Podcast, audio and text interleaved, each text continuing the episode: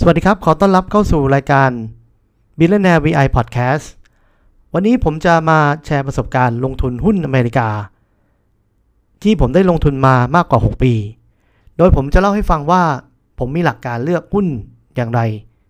และประสบการณ์ที่น่าสนใจ ติดตามกันได้นะครับ ก่อนอื่นเลยผมต้องบอกว่า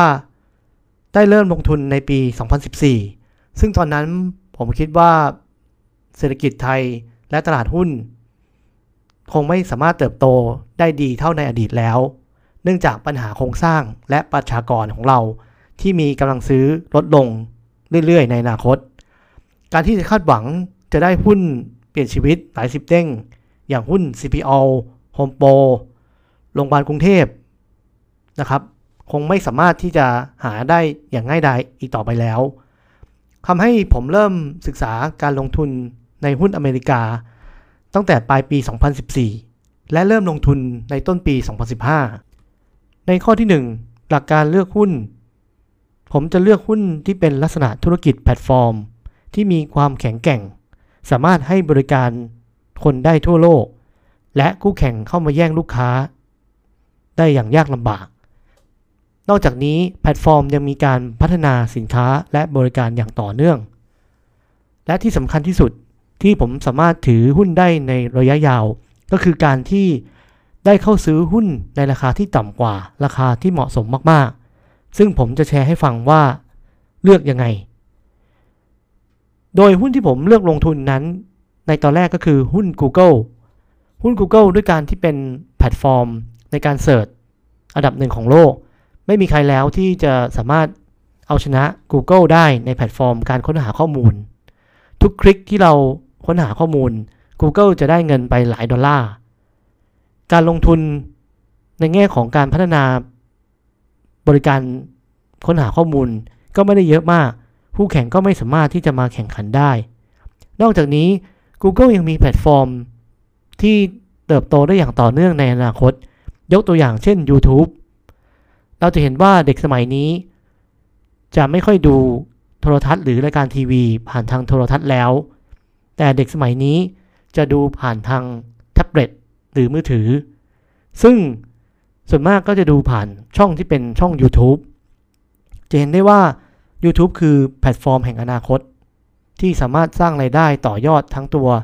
รายได้จากค่าโฆษณาและจาก Subscription ของตัว YouTube เอง หุ้นตัวที่ 2 ที่ผมลงทุนก็คือหุ้น Facebook Facebook ผม เชื่อมั่นว่าเป็นธุรกิจที่มีความแข็งแกร่ง มีผู้ใช้งานทั้งแพลตฟอร์มของ Facebook Instagram และ WhatsApp มากกว่า 3,000 ล้านคนต่อเดือน การต่อยอดธุรกิจในอนาคตนอกจาก ค่าโฆษณาสามารถทำได้อย่างต่อเนื่อง ไม่ว่าจะเป็นการทำเรื่องเกี่ยวกับ Payment การทำ Shops E-commerce และการต่อยอดไปในงานของ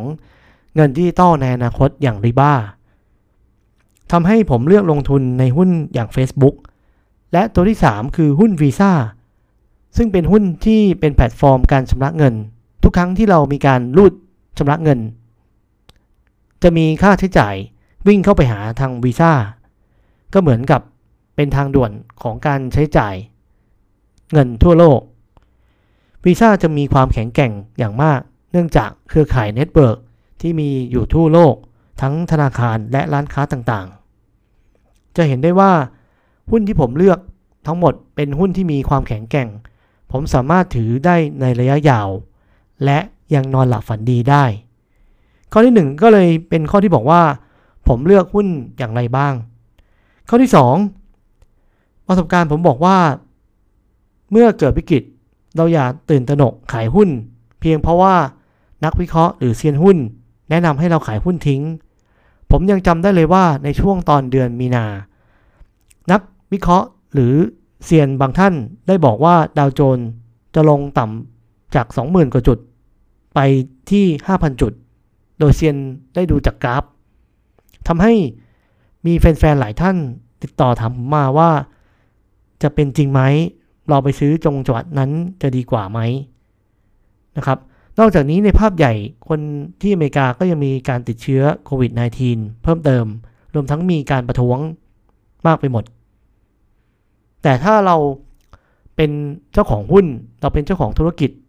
เราก็ต้องมีความเชื่อมั่นในธุรกิจ สามารถถือหุ้นตัวนี้ให้ผ่านวิกฤตไปได้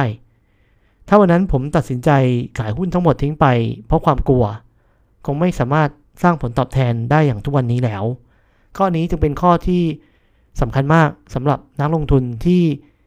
จะลงทุนในระยะยาว คุณต้องมีจิตใจและความเชื่อมั่น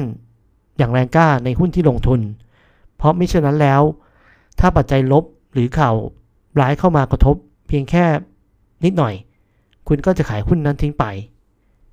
ข้อที่ 3 ผมอยากให้ทุกท่าน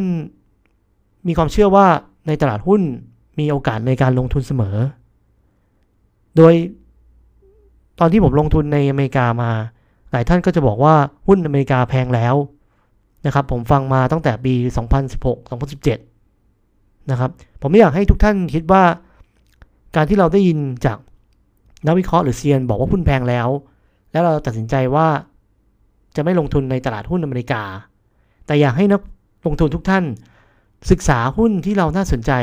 แล้ววิเคราะห์ดูว่าหุ้นตัวนั้นๆ ยังมีความแพงมากน้อยแค่ไหน ถ้าเทียบกับอัตราเติบโตที่เขาจะได้ เพราะฉะนั้นคุณก็จะไม่พลาดโอกาสในการลงทุนหุ้นเปลี่ยนชีวิตไปนะครับ เชื่อผมว่าหุ้นในอเมริกามีหุ้นที่น่าสนใจนะครับ สามารถขยายธุรกิจไปได้ทั่วโลก และยังมีโอกาสเสมอนะครับที่จะลงทุนในหุ้นพวกนี้ ข้อที่ 4 ก็คือ ไม่มีตลาดหุ้นในโลก ใบนี้นะครับที่จะสมบูรณ์แบบ ในตลาดหุ้นอเมริกาก็มีข้อด้อยนะครับ อย่างกรณีล่าสุดมีการช่อโกงจากผู้บริหารในเคสของหุ้นลักกินคอฟฟี่ซึ่งเป็นกาแฟจากประเทศจีนนะครับที่มีการเติบโตอย่างสูงนะครับ เข้าไปทำ IPO ราคาก็ขึ้นไปสูง 50 ดอลลาร์นะครับ แต่หลังจากที่มีการ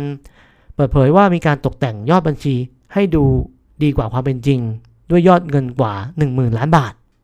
เลยทำให้หุ้นนะครับจาก 50 เหรียญนนะครับลดลงมาเหลือแค่ 2 เหรียญนนะครับ ก็เห็นว่าถ้าท่านลงทุน